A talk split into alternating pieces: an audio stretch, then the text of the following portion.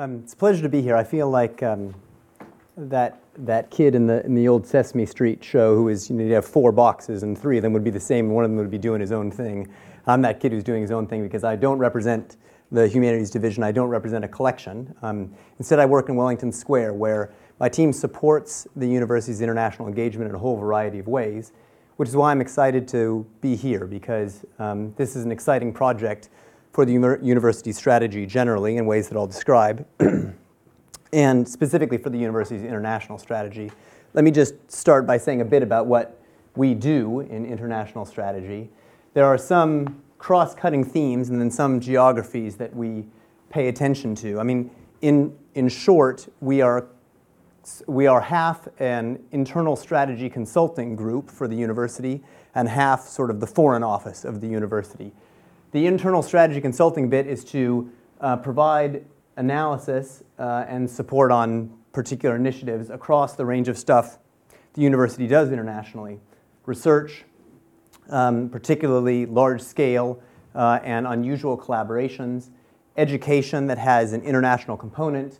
Recruitment of international students and staff, wider engagement, which includes the university press, uh, innovation and consulting through ISIS and other things, and then public relations for the university. And we, while recognizing that the university has links with every country on the earth, uh, dedicate our very limited resources to supporting them in particular locations where it makes sense to have a joined up presence. Some of those most important places are listed up here. There are others in particular areas. And these just give a few examples of the kind of work that we do. So we're working with some colleagues in uh, MPLS, the Natural Sciences, on a possible research facility outside of Shanghai. Um, we do uh, larger projects to support or to analyze the way that we teach and support our international students at Oxford and the kinds of international experiences we provide for our students going out to the world, study abroad, international internships, and the like. And we have some regional groups, for instance, uh, Middle East Interest and Strategy Group. So, this is the type of work that we do. And um, if you find yourself uh, looking to create or build upon international links in ways that are relevant to some of these things, I'll hope you, I hope you'll get in touch with us. Uh, that's part of our role, is as a service provider across the university. Okay, end of infomercial. Um, relevance of, let's talk about the relevance of cultural heritage to the university's strategy. This is a good time to be talking about this question because the university is rethinking its strategy at the moment. Sorry that the slide's a little cut off. Um, and what I've excerpted here are some elements of the draft strategy for the next five years uh, that are, that's currently under consideration. It's not uh, definitive yet, but I expect that we'll be going in this general direction. And there are two overarching priorities that uh, are ways in which the university is aiming to transform its activity in the coming years, both of them quite relevant to cultural heritage. The first is global reach. Um, to develop the university's position as a global forum for intellectual engagement through the proactive communication of ideas generated at Oxford and through openness to new ideas generated elsewhere. Cultural heritage is a great way to do this because, uh, in ways that have been described today and many others, our assets in the, in the uh, area of cultural heritage are among the best of any university, and indeed, in some areas, clearly the best. Um, and part of the notion of this cultural heritage theme is to make our knowledge in this area widely available, including digitally. I think, for instance, of the website that we've already seen and the way that that ties into digital.humanities at Oxford and lots of other things. This also is an open and externally facing uh, aspiration, this cultural heritage theme, which aims at collaboration with external groups such as UNESCO. So that's the first one. The second overarching priority, um, and I find these words a little bit uh, jargony, but you know, they are what they are networking, communication, and interdisciplinarity. So, uh, a notion that's popular in lots of universities, and Oxford's actually been quite strong in this area for a long time in many ways. But we're aiming now to um, marshal the university's resources to bring people together across traditional disciplines and institutions in new ways. Um, and cultural heritage, again, is a natural in that regard. Uh, there are three divisions involved here. um, led by the humanities, as well as um, our collections.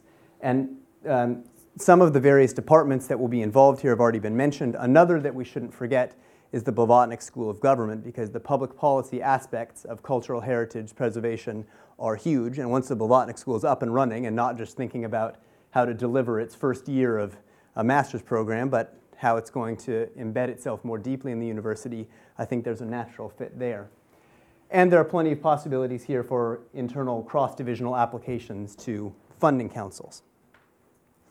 Um, the notion of cultural heritage stands out for me in, in two important ways that connect with the university's strategy and indeed with our international strategy.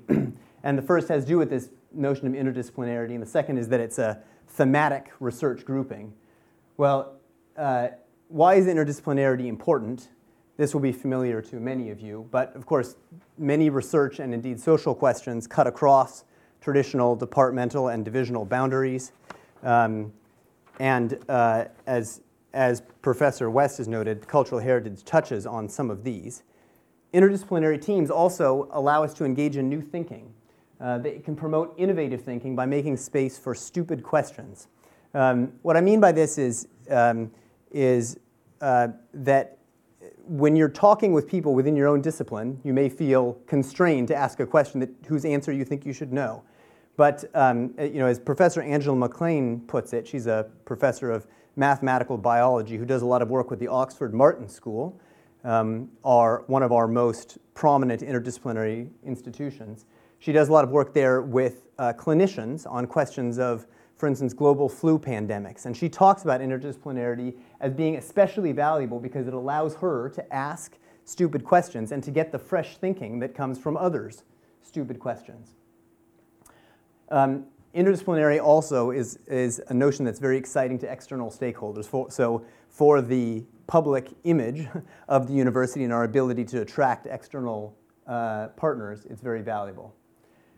Thematic research groupings is, uh, well, this is the a second sense in which this notion is exciting.